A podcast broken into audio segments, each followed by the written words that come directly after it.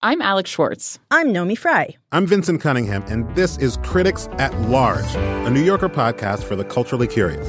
Each week, we're going to talk about a big idea that's showing up across the cultural landscape, and we'll trace it through all the mediums we love books, movies, television, music, art. And I always want to talk about celebrity gossip, too. Of course.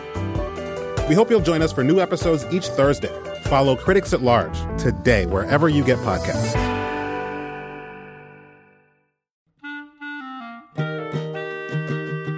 This episode of Livewire is brought to you by Progressive. Most of you aren't just listening right now, you're driving or cleaning, even exercising. But what if you could be saving money by switching to Progressive? Drivers who save by switching save nearly $750 on average, and auto customers qualify for an average of seven discounts. Multitask right now. Quote today at progressive.com.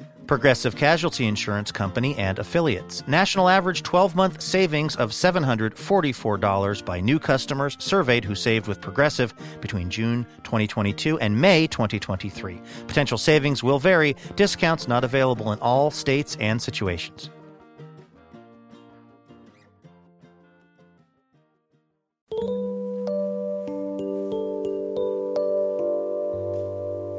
In recent news, this program has learned that Virgin Airlines will now officially allow cell phone conversations on airplanes. Along those same lines, here are some other things that they're now allowing on airplanes. Portable chalkboard fingernail sets available for purchase from a flight attendant, complimentary in flight root canal, loud crouton chewing, road maps folded incorrectly in the seat pocket in front of you, mandatory modern country karaoke. Specially engineered cups with straws and an ever replenishing tiny amount of liquid at the bottom to make that loud sucking sound for up to four hours. Nose whistling. Your seatmate improperly using the word literally for literally the entire flight. A live performance of Menopause the Musical.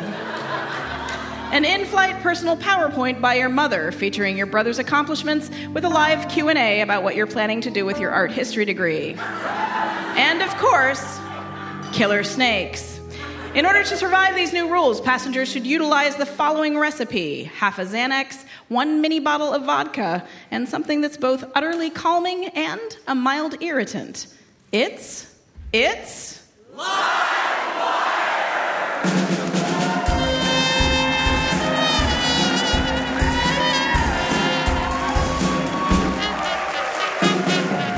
the beautiful Alberta Rose Theater in Portland, Oregon, it's Livewire, the radio show that's talking on its cell phone on an airplane right now.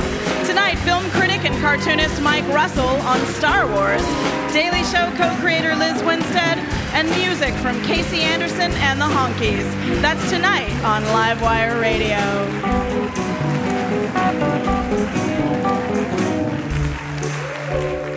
Welcome to the show, everybody. I'm your host, Courtenay Hameister, and you also have comedy from Faces for Radio Theater to look forward to. Poet Scott Poole with What I Learned Tonight, wherein Scott sits in our audience, and in just one hour, the amount of time it took Walt Whitman to compare his chest hair to leaves of grass, then decide he overused that metaphor, and then change it to exotic gray man forest. He writes a poem that encompasses all the lessons he's learned during the show. And of course, music from our house band, Ralph Huntley and the Mutton Chops. Thanks, Ralph. As I mentioned earlier, we have cartoonist and film reviewer Mike Russell on the show tonight. He'll be reading an essay about his somewhat complicated relationship with Star Wars. And we also have Lizz Winstead on the show. She'll be reading from, yes, her recent book of essays, Lizz Free or Die. But before we get to all that, I actually have something that I would like to work through, if I may use you listeners as a sounding board. a few weeks ago, I was asked to be the commencement speaker at a local high school. Just take that in. Yeah. I was very flattered and I accepted right away, not giving them a chance to Google me and take it back. And my first thought after accepting was, oh no, now I'm gonna have to pretend to have hope. But I've actually I've had a little bit of acting training, so I'm pretty sure that I can pull that part off. But the bigger problem, of course, is what do you say to a group of high school seniors, especially now with the economy as it is and the country as divided as it is, and ice caps melting and the Mayan calendar situation and Social Security depleted and unemployment at 8.2%? Do I just get up there and say, man, we are super, super sorry, you guys, and then just, and then just walk off stage? Maybe drop the mic. Um, but that's, you know, they're not getting their money's worth in that situation. But I've, I've, spent some time trying to come up with some advice, but none of it seems exactly right. I've thought of things like, um, you know, college is a great time to discover who and what you want to be. It is also the only time in your life when you're able to get jello shots for free if you show enough cleavage, so take advantage of it. Um, you may gain a little weight in college, but it takes the sting out of it a little if you think of it as building up a protective outer layer, like a tortoise. You'll need that moving forward. Um, don't get a degree in mid 19th century agrarian studies. Uh, your father was right when he said there was nothing you could do with it, and the only truly useful thing you'll learn is what the word agrarian means. In fact, just make sure that you take classes whose subject matter will be interesting at a dinner party with your spouse's work friends when you're 35, because that may be the only time you'll ever use your degree. Uh, college is a magical time in your life, largely because any sexual experiences you have during your freshman and sophomore years are so off the charts terrible that none of them count toward the ultimate partner number you're going to have to trade with your future spouse. Um, and here's another one. After college, you're going to go through a period in life when you wonder what the point of it all is and whether or not you've made a huge mistake. That period is known as adulthood. Another piece of advice don't get a duvet cover for your bed. The only time the corners of the duvet and the corners of the comforter will ever line up is the very first time you put the comforter in. And after that, you'll be constantly fighting to keep the comforter from bunching up on one side of the duvet. And you can get those little metal clips that supposedly keep them in place, but inevitably, you'll just end up whacking yourself in the head, so you'll take them off. And then the duvet bunching problem will just be another issue to add to the list of items that plague you at 2 o'clock in the morning as you lie on the side of the bed that the comforter isn't on. So, right, these things will not make for an inspiring send off. Um, and, and so I'm thinking maybe I'll just keep it simple. Be kind whenever possible, because you will always regret the times when you were not. Never compare your life to anyone else's unless you want to know what true unhappiness is. And for God's sake, floss. Congratulations, graduates, and P.S. We really are sorry about the whole Social Security thing.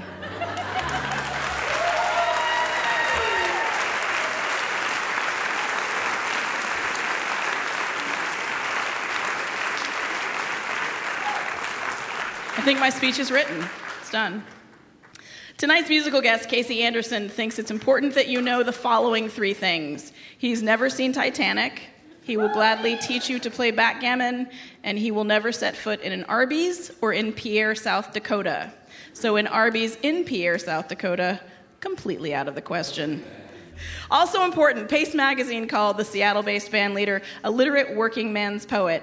And along with his band, the Honkies, and their unpigeonholable sound, he toured with Steve Earle, Dave Alvin, and Peter Case. This summer, the band is touring with Counting Crows and Jason Isbell and supporting their own new album, Let the Bloody Moon Rise. Please welcome Casey Anderson and the Honkies to Livewire.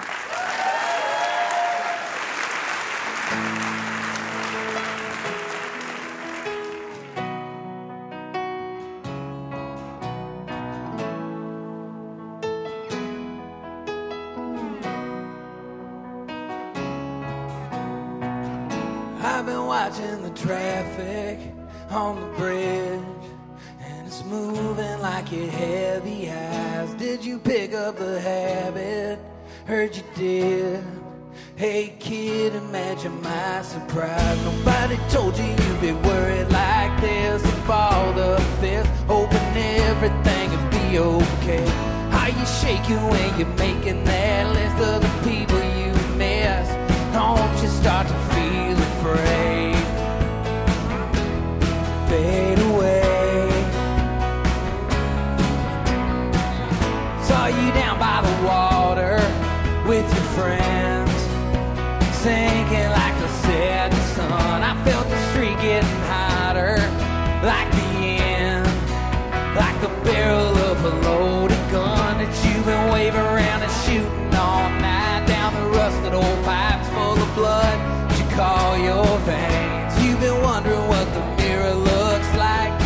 shut out the light. It's just a picture of your face. Does it fade away?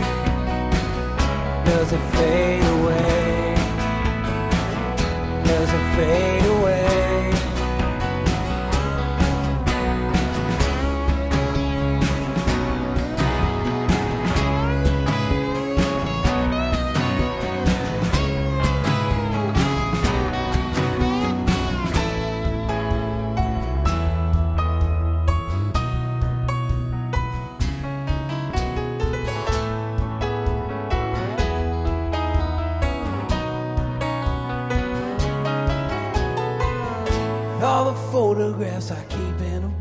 There's a second-hand watch and a matchbook where I wrote your name. Sure, by now I'm just a dream you forgot. Another number you lost. The melody you learned to play. Why you fade away?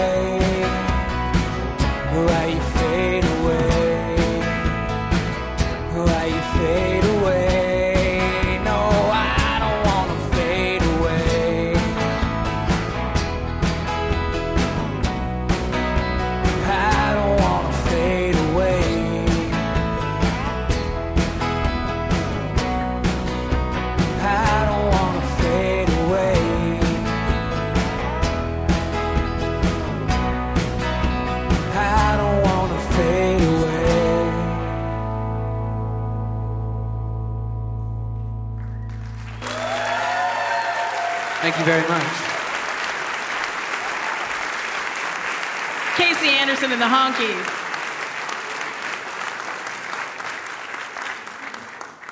So we've actually been following uh, Mr. Anderson on the Twitters for some time now, and we've we've enjoyed his digital musing so much that tonight we've actually asked him to read some of them, nice and slow like, so we can take them all in, uh, in perhaps the style of, say, a 1960s beat poet. Uh, so now we present Casey Anderson and the Mutton Chops in tweet poetry.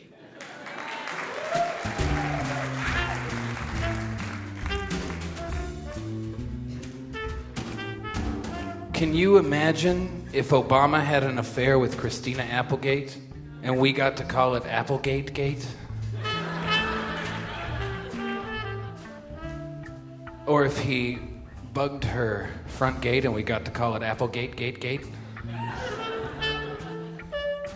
I'm at Starbucks, and my hand to God, I just watched a little person try four times to order a 12 ounce latte, but the cashier made her say tall.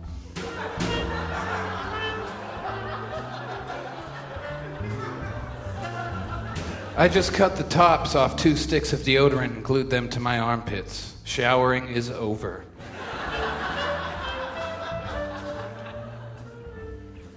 Shall I compare thee to a summer's day?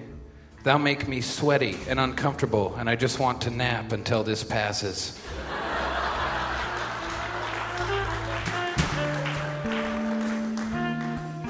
Sublime has to be the least apt band name in history.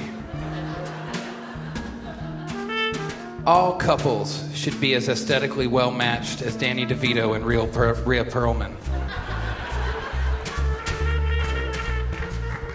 I have severe hypochondria, self diagnosed.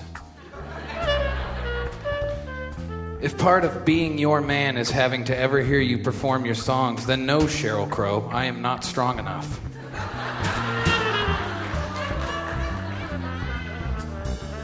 I just told a dog it would never get to heaven. Yesterday, I met dogs named Gainsborough and Amelie and a tattooed nine year old. You are trying too hard, Portland.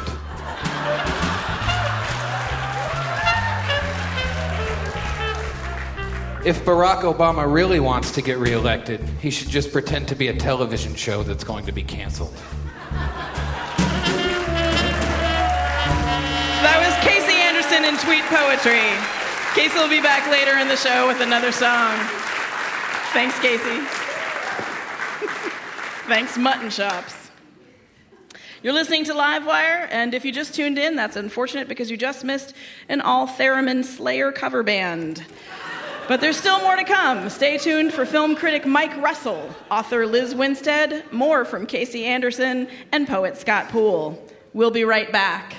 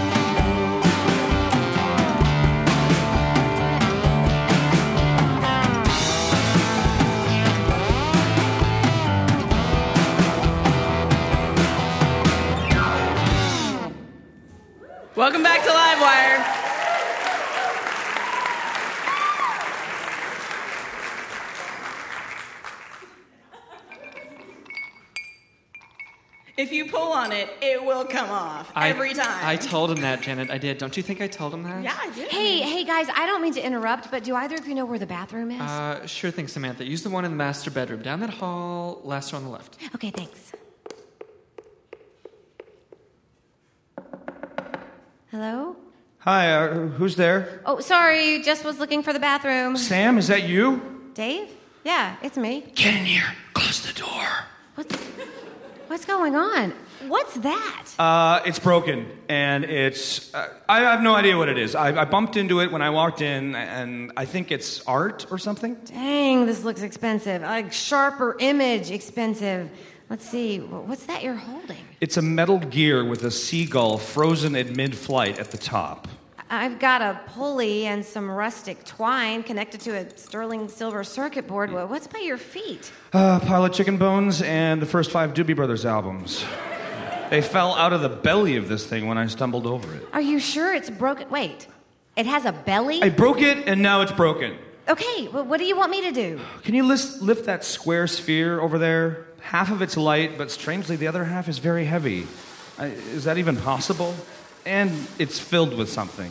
Oh, it's probably water. Or are those biscuits? Yeah, this part shoots biscuits every couple of minutes. Oh, how are they? Oh, they're, they're, they're delicious. Well, maybe there are instructions. I'm going to check the nightstand.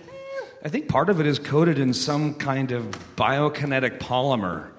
Is it shape shifting? Hey. Did you find something? Whoever lives here is watching Friday Night Lights. They've got first season on DVD. Oh, I love that show. Eh, the whole situation with Landry at the end of season two just seemed to a little bit forced. Nah, they totally pull it together in season three. Huh, wait, what was I doing in this drawer? Instructions. Oh, right, right. Um, no instructions. Wait, who puts a thing like this in their bedroom anyway? No idea. Oh, oh, oh, oh, there's some writing on the base here. B- below the engraving of St. Peter shaking hands with Dabney Coleman. Can you read it? Oh, sure. It reads uh, Carlton Spivak, tungsten based carrot monkey. Okay, that's that's nothing. Yeah. But oh, this this thing, this this has to be something. Well, you're right. Everything is something. Um, okay, what what's what's it doing? It did this when I bumped into it. It's gonna make these sounds, and then it's gonna play five seconds of a Sam Cooke song, and then it's gonna fill the bedroom with an Irish sense of dread, and I'm gonna forget last week. Darling, you. Oh, holy moly! I am full of feelings of dread. Oh, and last week totally gone. Oh, someone's gonna come in here and catch us. You know what? I don't care. Okay, if someone asks, I'm just gonna say, yeah, I broke it, and so what? I broke your steampunk avian biscuit shooting hadron collider. Oh, it's a hadron collider. We are leaving. Grab the biscuit. Okay, fine. Oh, is there any jelly? There's no time to wait for the jelly cycle. Let's get out of here.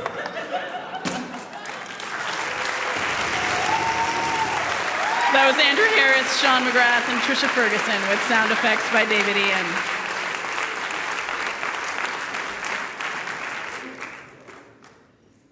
Our next guest is a writer and cartoonist whose work has appeared in the Wall Street Journal, the Los Angeles Times, In Focus Magazine, and the Boston Globe. As a writer, he's reviewed movies, books, DVDs, and he's published interviews with people like Joss Whedon, Judd Apatow, and James L. Brooks. His most recent comic project is The Saber-Tooth Vampire. It's the story of a hapless vampire who has trouble terrorizing people, what with his teeth stuck in the ground and all. Installments of the comic, which features innovative sound effects such as fwang, scraunch, grobble, and gersplotch. I made that last one up. Were recently published in Dark Horse Presents. He's here with a very personal tale of what the Star Wars 35th anniversary means to him. Please welcome Mike Russell to Livewire. Um,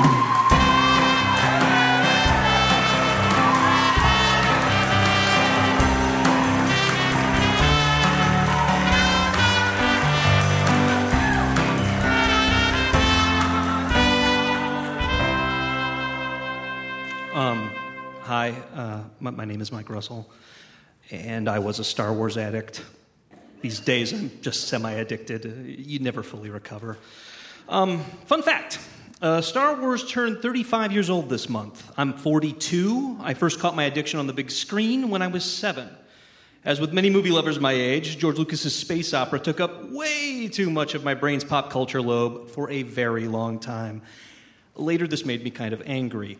Uh, but this year, on its 35th anniversary, my relationship with Star Wars is weirdly divisible into seven year increments.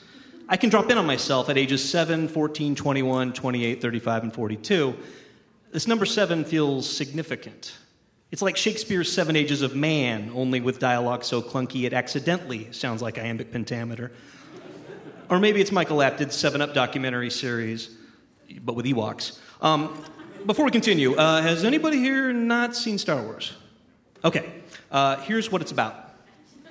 The characters are a whiny hick in a poncho, a wizard who dresses like a homeless person, a pirate who dresses like an early 60s Beatle, a Sasquatch, a beeping trash can, and the beeping trash can's gold plated metrosexual frenemy.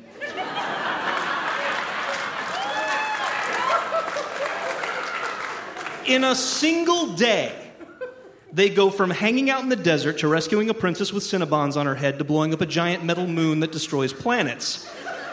The metal moon is run by Van Helsing from the Hammer horror films and a tall guy with asthma who wears a Batman costume and a samurai helmet and a 70s tape deck strapped to his chest. Somehow, this story became an all ages pop culture phenomenon. In the internet age, uh, where all media exists simultaneously, it's easy to forget how a single movie could dominate the cultural conversation. But Star Wars ran in first run theaters for a freaking year. You couldn't get away from it. Its triumph was all in its execution. You know, George Lucas distilled Heroes Quest mythology, westerns, and Flash Gordon serials into one seamless story. It was funny, you know, the music was a cool riff on Wagnerian leitmotif, the editing was insanely tight, but most important to a seven year old, Star Wars built this weird, messy, lived in world that seemed to continue outside the film frame. You could fill the edges in with your imagination. Yeah, I saw it three times. Movie concession red vines are my madeleine. At age seven, you're a sponge. I didn't just watch Star Wars, it went straight through my retinas. It carved itself onto my brain like a Van Halen logo on a high school desk. Its universe became my sandbox. Uh, this, this was cultishly reinforced by the fact that you could buy toys of the characters and make up your own stories for them in your living room while listening to the soundtrack double LP. The Rajneeshis couldn't have done a better job imprinting. A friend of mine, uh, who's actually here tonight, uh, the cartoonist and classical mythology nerd Dylan Meconis, uh, accuses, yeah, she's great, uh, accuses Star Wars of quote unquote wrecking the minds of an entire generation of young men. Now, I don't entirely agree. I mean, that seems like an awful lot to pin on a nerd filmmaker from Modesto. And, you know, let's be honest, Dylan. Uh, are the Ewoks any stupider than Athena springing fully formed from Zeus's forehead? Uh, that, that's it. I can sort of see Dylan's point. Uh, you know, if, if, creativity involves free associating all the random data you collect over the years, and you decide as a kid to collect most of that data from a single story, you, you know that in Raiders of the Lost Ark, then yeah, you might have a problem. By the time I was 14, though, uh, the third and then final Star Wars film, Return of the Jedi, had been out for a year. I was hitting adolescence and getting into sports and theater and writing and girls. And even then, I knew the series had peaked with Empire Strikes Back. I mean, I mean, Lucas took an admirable risk on Empire. He made a sequel with a cliffhanger ending about failure and bad parenting with a Muppet using his own money. I mean, Han Solo macked on Princess Leia, the Millennium Falcon was like a busted hot rod. It ruled! On the other hand, Return of the Jedi ended the series with teddy bears overthrowing trained commando units. So I was, you know, poised to put the series behind me and then I turned 21. Now, this was 1991. George Lucas finally realized that Willow and Howard the Duck weren't going to help him pay his employees, uh, so he uh, authorized the publication of new novels that officially continued the story of Star Wars. Uh, this launched an official quote unquote expanded universe of books and games, and, you know, twirling wall lollipop holders, and you know, thus began Lucasfilm's long, profitable process of caulking in all the story gaps my imagination used to fill. Uh, it was a genius marketing move. I mean, Lord George Lucas chose to fill in the Star Wars blanks at a time when the target audience's lives were starting to fill up with real world blanks. Uh, me, for example, you know, I was about to graduate from college. I, I was losing my faith, my belief system, my, my structured schedule, and my college girlfriend. But now I could clutch all new Star Wars fetish objects like a security blanket while I tried to sort out my life. it was a balm and a crutch and a silly, expensive habit. By age 28 in 1998, this reigniting of my geek interest was double reinforced by the explosion of the World Wide Web. I built a career in the newspaper business, which at the time was trying to brush off the World Wide Web like a pesky gnat. Hindsight. Uh, meanwhile, I devoted embarrassing amounts of time to reading online discussions about a little film called The Phantom Menace, which was coming out in a year. It was an exciting, uh, hopeful time. And then I saw The Phantom Menace, and on that evening, I became a man. The movie to which I devoted years, years of anticipation, turned out to be sort of shockingly dull. It over-explained. It turned my childhood mythology into C SPAN, and it made me angry, head clutchingly angry. Angry like a NASA engineer watching his space probe crash into Mars because someone forgot to carry the four. These days, of course, I realize that my entertainment is not a pioneering interplanetary science mission and that a movie is a pretty damn silly place to direct your rage. And, you know, let's be honest, I was angry at myself. You know, Phantom Menace had the exact opposite effect on me as the original films. It taught me not to place my faith in a single storyteller, much as you shouldn't place your faith in a single dogma. And it left me wondering about how much time and creativity I'd wasted. You know, was my pal Dylan right? You know, was I wrecked? Well, not exactly, or at least not entirely a spell had been broken, and you know, it kind of freed me up creatively. And in fact, if The Phantom Menace hadn't pissed me off, I probably wouldn't be standing here now. That movie inspired me to post an online review that I'd written like I'd fled a cult. Over a period of years, that one angry review actually led to a new paid career in film writing. Uh, within five years, I was writing about movies and movie makers uh, professionally.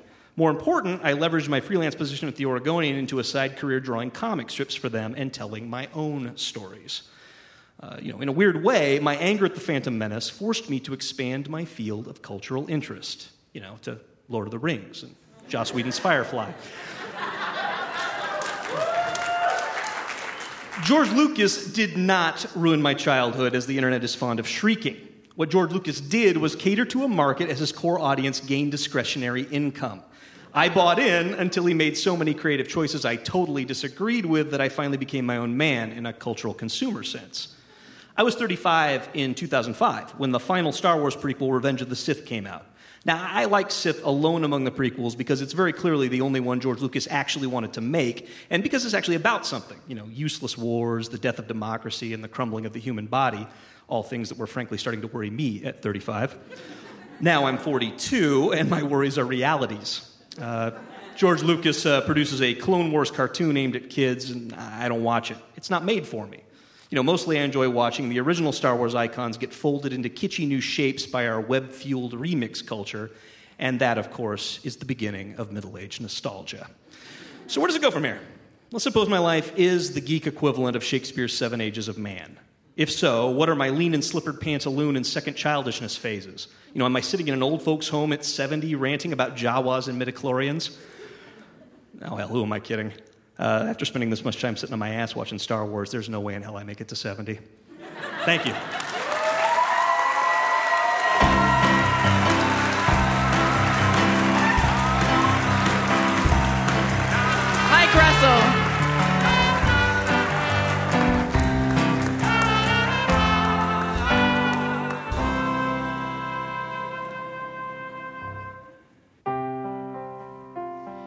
You're listening to Livewire Radio. Support for this program comes from the Robin Schlotsky Charitable Trust, providing low cost, low rise jeans to teenage girls since 1991. From the Itzhak Perlman Academy of Guerrilla Warfare and Coyote Wrestling. From the Samuel G. and Rose M. McClellan Foundation, airlifting authentic Mexican style burritos to the people of Indochina since 1200 BC from the Danny Hashimoto and Lorraine G. Schwibelschmidt School of Funk, online at we're gonna turn this mother out.edu. From the Ted Nugent Bow Hunting and Le Cordon Bleu Institute, ensuring the chefs of tomorrow are able to hunt 47 different animals while drunk since 1977. From the Whitney Nurburger Fund, enriching the lives of captured aliens at Area 51 by providing them with magazines and Super Nintendo games. Online at area50fun.net. From the Thomas and Martha Wayne Foundation, taking slow, ill advised walks through crime ridden alleys behind theaters in Gotham City since 1939. From actor Bob Balaban, online at That Guy in Those Christopher Guest Movies. No, not that one. The one who's not funny. Dot org. And from listeners like you. That was Sean McGrath.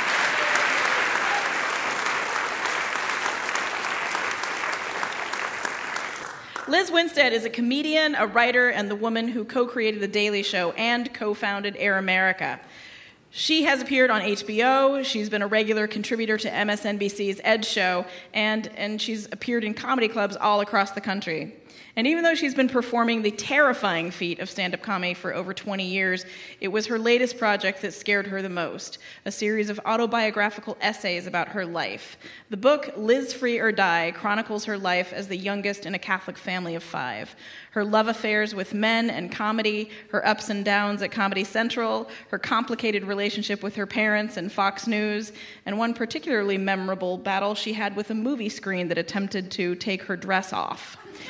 Here with a snippet of that book, please welcome Lizz Winstead to Livewire.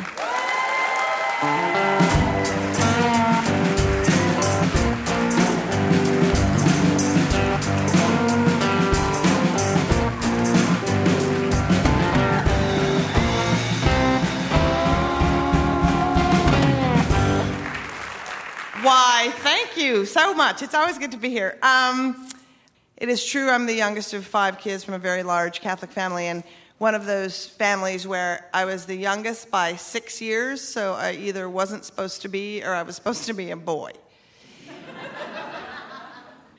I think Dad secretly loved going into the hospital as it gave him the freedom he never really had at home full control of the TV remote. He didn't have to sit through As the World Turns or The Guiding Light, my mom's stories, and only stories. He could surf and bitch about how he had to surf. And then he would interject ad hominem grumblings about the stuff he saw and the 20 seconds of staying on each program. He was constantly editorializing, a nonstop ad. If Oprah Winfrey is so inspirational, why doesn't she inspire people to turn off her show and go do something? if she were any good at this motivation racket, her ratings would be in the.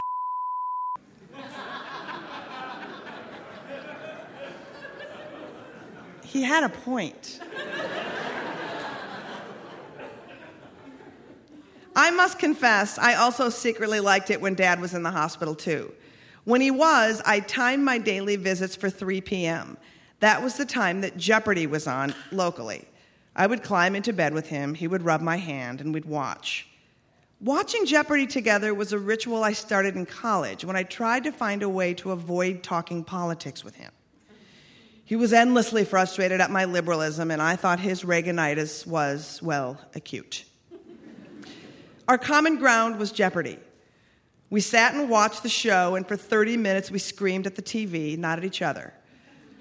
By showing off our general knowledge prowess, we proved to each other that even though we disagreed on fundamental life philosophies, somehow shouting, What is the Sudetenland? simultaneously and being correct meant that neither one could call the other stupid. It was a perfect detente but it left me perplexed. When he beat me at Jeopardy, I always thought to myself, he hates idiots. He, how can he know so much stuff and still like Reagan?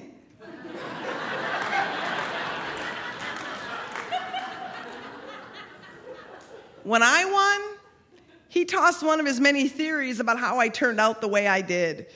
In my early 20s, he blamed it on me being brainwashed by the bearded women's libbers who taught man hating 101. As I got older, we started fighting about issues like the Iran Contra affair and the first Gulf War, and that's when he added a new theory. Maybe you're the way you are because you were conceived the night Kennedy won the election.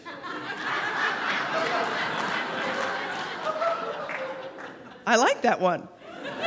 I counted back nine months and it was totally plausible. I had no idea. How cool. But then I foolishly asked, Dad, how do you know that? How can you be sure that was the night I was conceived? I just know.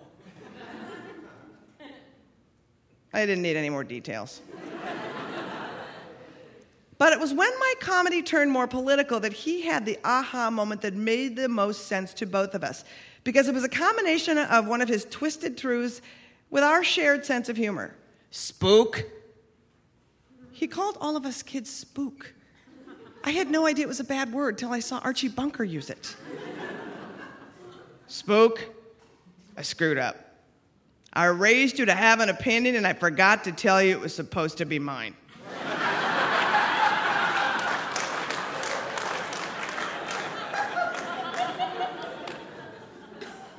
he said this quite a bit. It was his way he called uncle, and no matter who seemed to have the upper hand in the fight, it always made us laugh. And it helped me to see that even though we fought bitterly, he loved the fact that he instilled the fight in me. He was proud I had an opinion, and he baited me to show me because when I was at my most passionate, he could see himself in me the most. And the more political I got, the more I saw it too. But it wasn't until I overheard him on the phone one day that I had my own aha moment and realized how proud I am of being so much like him and how I had an obligation to live up to who he was. I was in Minneapolis booked to perform a fundraiser for a local pro choice organization. In 1999, my folks had moved into one of those senior high rises in Bloomington, Minnesota, a city just 15 minutes from downtown Minneapolis. It was one of those sweet senior high rises that had a party room nobody partied in, a sun porch nobody sunned in, an exercise room nobody exercised in.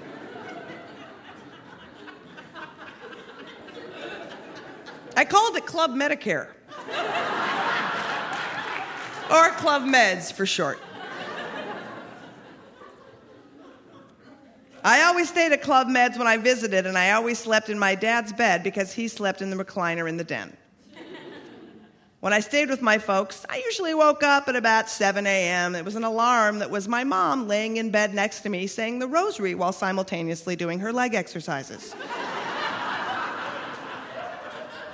Oh, sorry, did I wake you?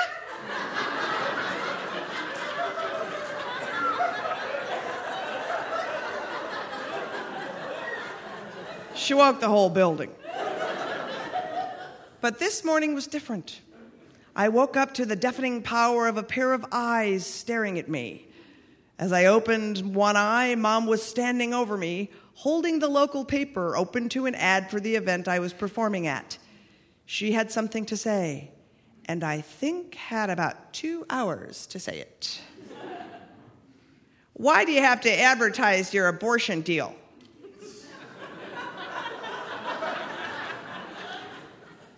so we can raise money to pay for abortions? No, to pay for ways to torture you. Whatever's left over goes for abortion.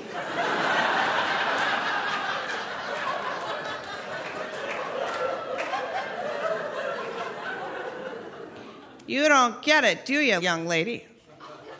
You don't get me, do you, Mom? It was one of our typical aggressive aggressive exchanges on the subject. we stopped talking, she went into the TV room, and I needed to get out of the house. Every time I spoke out publicly on the subject of abortion, I knew my parents died a little inside. They didn't hide it. They knew I had an abortion in high school. I got pregnant the first time I ever had sex. The incident, as my mother always called it, if she had it her way, would have been an experience that was a private family matter, never to be spoken of again, something that would have been an endless source of self evaluation that solidified in my devotion to Catholicism. I went in a different direction. So I tossed on some clothes and harumphed into the TV room. Mom and dad were doing something, ignoring me, something on the web TV probably forwarding joke emails to me so I would have that to look forward to when I got back. I'm just going to Starbucks to pick up the New York Times and I'll be back in a well. This jarred my dad into a brief tirade. For what? The New York Times is an Israeli occupied territory. They should just print the Jerusalem school lunch menu in it while they're at it.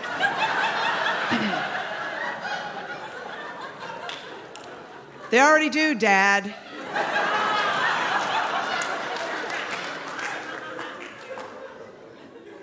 I got to Starbucks too late. The Times was sold out. I could just hear my dad's voice in my head. I guess all the Jews were up earlier than you again.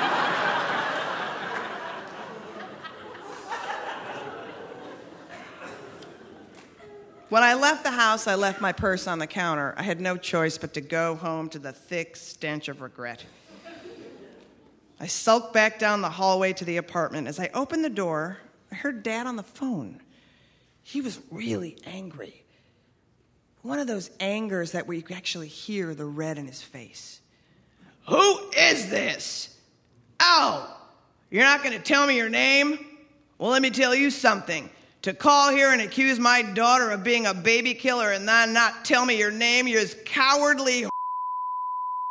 At least my daughter says what she thinks and she doesn't hide who she is. I'm proud I raised a daughter with some balls.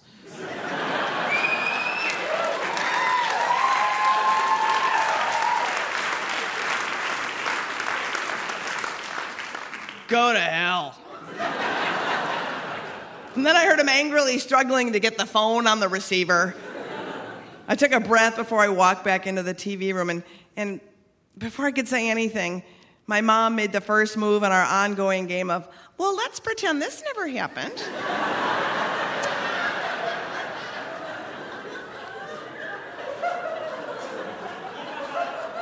You forgot your purse. I made you some coffee. It's not Starbucks, I know, but I made it.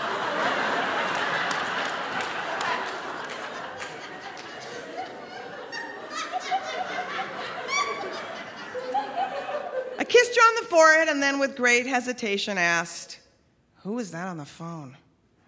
I don't know. Just some broad who saw the ad for your incident show deal. She just started yelling crap and wouldn't tell me who she was, so I hung up.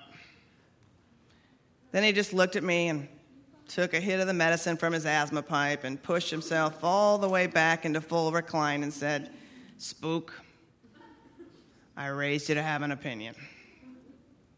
Why didn't I tell you it was supposed to be mine?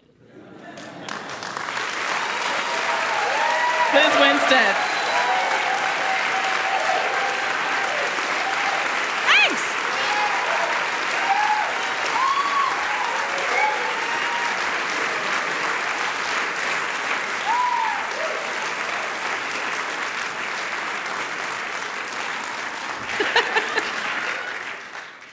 It's a great book, and, and there's a lot of wonderful, sweet stories about your parents in it. We don't have a lot of time to talk, and I really would love for you to tell a sort of a, sh- a shortened version of the uh, you against the movie screen story that we Oh, my Lord. mentioned. oh, okay. Short, short and to the point. It was a gig at this big rock club. It was the finals of the biggest air guitar contest in 1984. And I was the host. And I had on a like a vintage wedding dress that was piles and piles and piles of fabric. It was dead August. The air conditioning was out in the club. It was 5,000 degrees in the club. I'm totally nervous, I, but I'm like, I am going to make this happen. And so I am going to just go commando. Under this dress, what could happen? So I'm standing on stage, and behind me is a massive video screen where the acts await to be introduced. And the screen rolls up as I'm introducing the first act.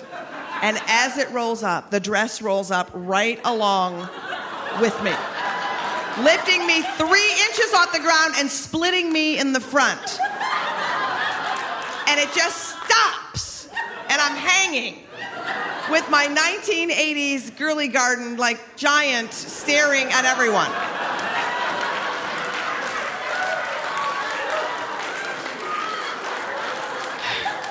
And I have a choice at that very moment to let everyone know that that is who I am and to have that emblazoned into my head, or at least to have that emblazoned into their head and adding some kind of jokes to it. So it was like, I just was remembered the movie Carrie. And I was like, well, at least a bucket of pig's blood didn't pour on my head. to which the audience laughed. And then I said, at least you can't see my dirty pillows, right? to which the audience laughed again. And then I was pretty much out of jokes, but I heard a guy in the audience go, I think she planned this whole thing. And I was like, yes, sir, that is correct. That is correct, I planned it. And, and basically, it was like, had I just sat there, I would have just been mortified and never been able to set foot on stage again. But the fact that I just kept telling jokes, at least my big vagina was not the only thing that was the take home. They got some jokes, and I continued on. And now nothing you could do could hurt me.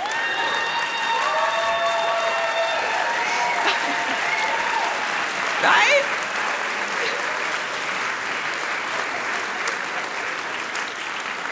Well, and it, you know, it was also a great lesson. You know, I mean, it Yes. really was a great lesson in like sort of learning to to go with the flow, so to speak. You know, people don't remember the lessons of 9 11. They're not going to remember my stupid 80s googa, you know, so um, okay.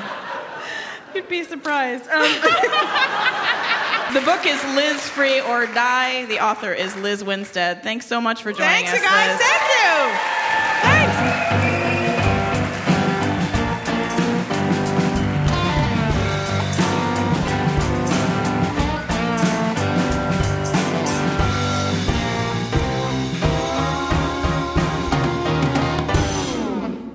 Show is brought to you in part by Whole Foods Markets, reminding you that summer is a great time to start eating healthier.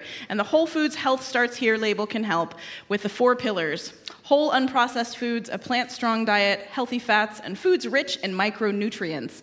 Wherever you are, health starts here. More information can be found at WholeFoodsMarket.com. We'll be right back.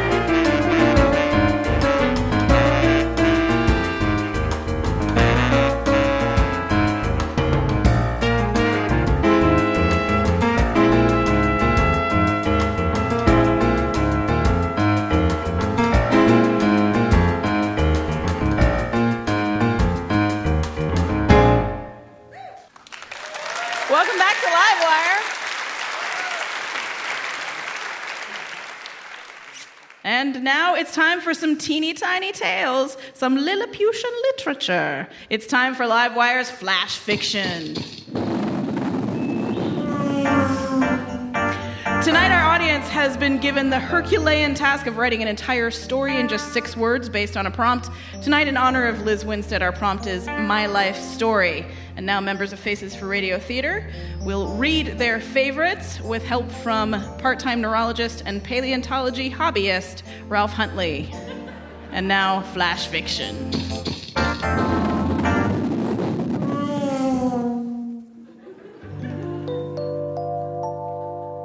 Dad's first comment it has hair. that was from the very funny Dylan. Thank you, Dylan. Two's my limit for everything. Seriously. Thanks, Toral. Larry writes Born bald, I will die bald.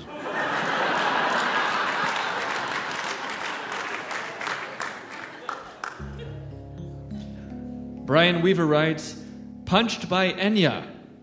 Can't get worse. Great job, audience, on Flash Fiction.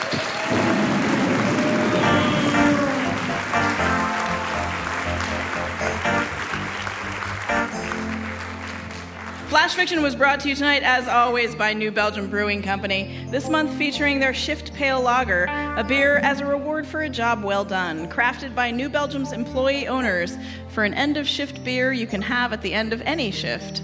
Work or PlayStation or napping, the list is endless. Thanks, New Belgium. Ladies and gentlemen, once again, Casey Anderson.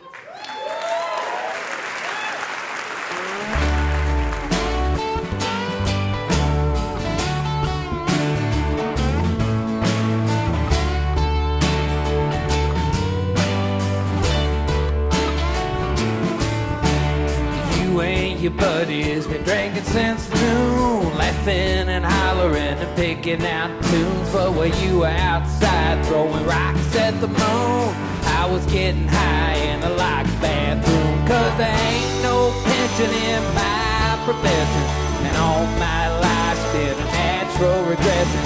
The lane ain't close, I got a confession.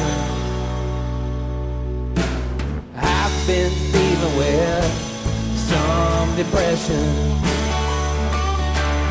Where you used to go to rally back in the day. Now it's Austin once a year when you need to get away. Got Tweedy and Farrar on vanity plates, driving your Prius down the Lost Highway.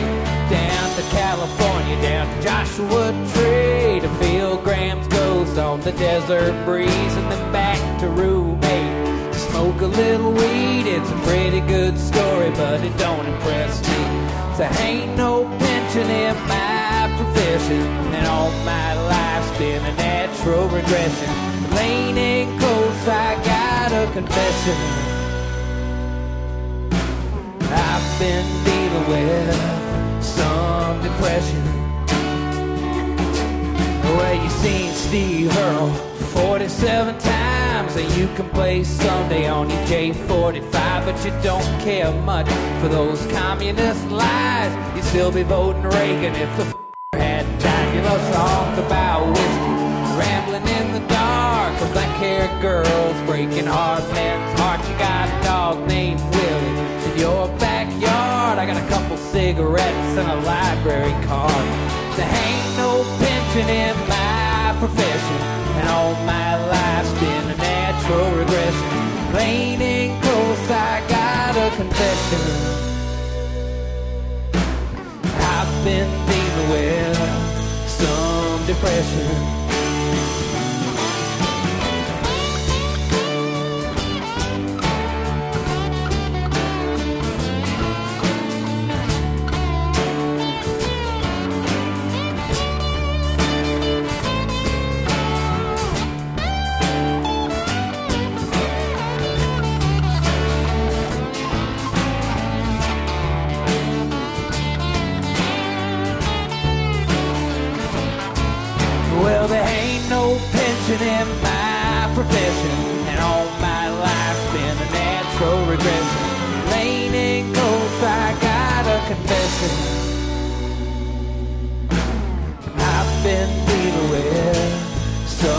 Depression.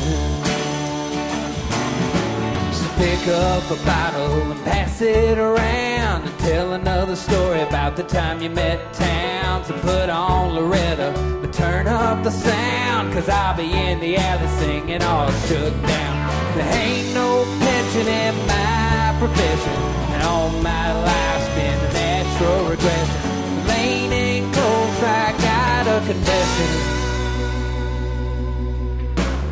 Been with, oh, I've been with, yeah, I've been with some depression. But if I die and go to heaven, hope nobody listens to old 97.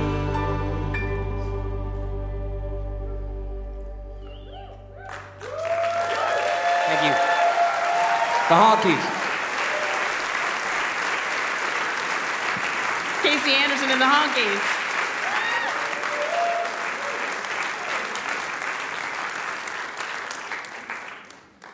And now, as promised, the man who has been writing this whole hour while we have been doing nothing, really. to sum it all up for us, please welcome poet Scott Poole.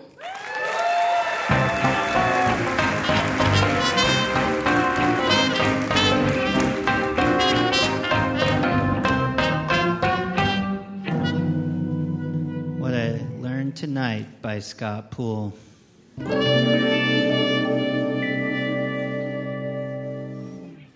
I learned tonight that no one wants to talk to you when they're in line to the restroom. Especially if it's on a cramped airplane and your nose is whistling. But at the same time, it seems like the perfect place to try out your commencement speech on the 80 year old woman in front of you, even though you haven't been invited to give a commencement speech. It's always good to have an opinion at the ready, just to make sure it's that of the 80 year old in front of you. As the line slowly moves forward, just start dispensing advice. Like, for instance, I don't know, don't practice trampoline gymnastics on the Golden Gate Bridge.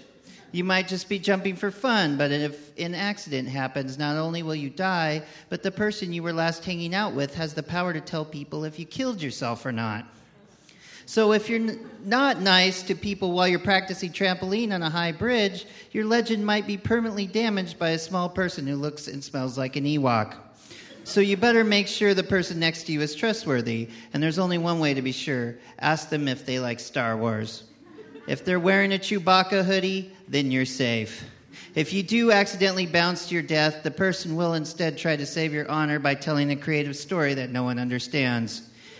Yeah, dude, he wasn't trying to kill himself. He was um, trying to incorporate a drawing of Han Solo into a high metal bridge beam you can only get to by bouncing very high. You know how Solo looked when he was holding the beam in the trash compactor and Luke was yelling into the lipstick case and he was attempting a real artistic statement up there because he was trying to show what would have happened if 3PO hadn't stopped the compactor and they had all been pooped out the back of a Star Destroyer like an astral fruitcake eaten by the universe.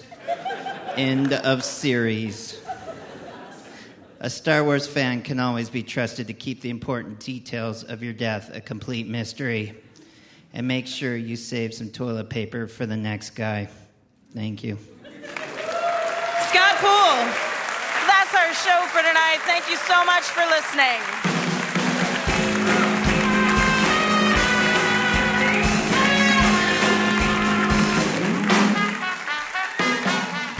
Our thanks to our guests tonight Mike Russell, Lizz Winstead, and Casey Anderson and the Honkies. The Mutton Chops are Ralph Huntley, Jim Brunberg, and Paul Brainerd. Now featuring their new record of 99 songs of 30 seconds or less at mchops.com. Tonight's show is made possible in part by our sponsors New Belgium Brewing Company, Whole Foods Market, and Burgerville, featuring Burgerville Radio, music from Northwest musicians in all their restaurants. Additional funding provided by the Regional Arts and Culture Council and Work for Art, the James F. and Marion L. Miller Foundation, and listeners like you fine people.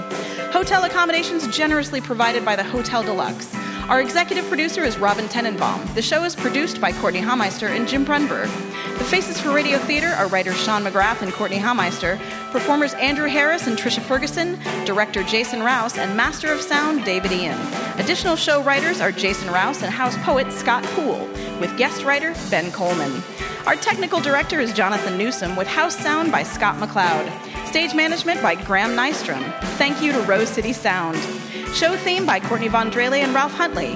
Our show photographer is Jenny Baker. Livewire was created by Kate Sokoloff and Robin Tenenbaum. For more information about Livewire or to subscribe to our podcast, visit livewireradio.org or find us on Twitter and Facebook at Livewire Radio.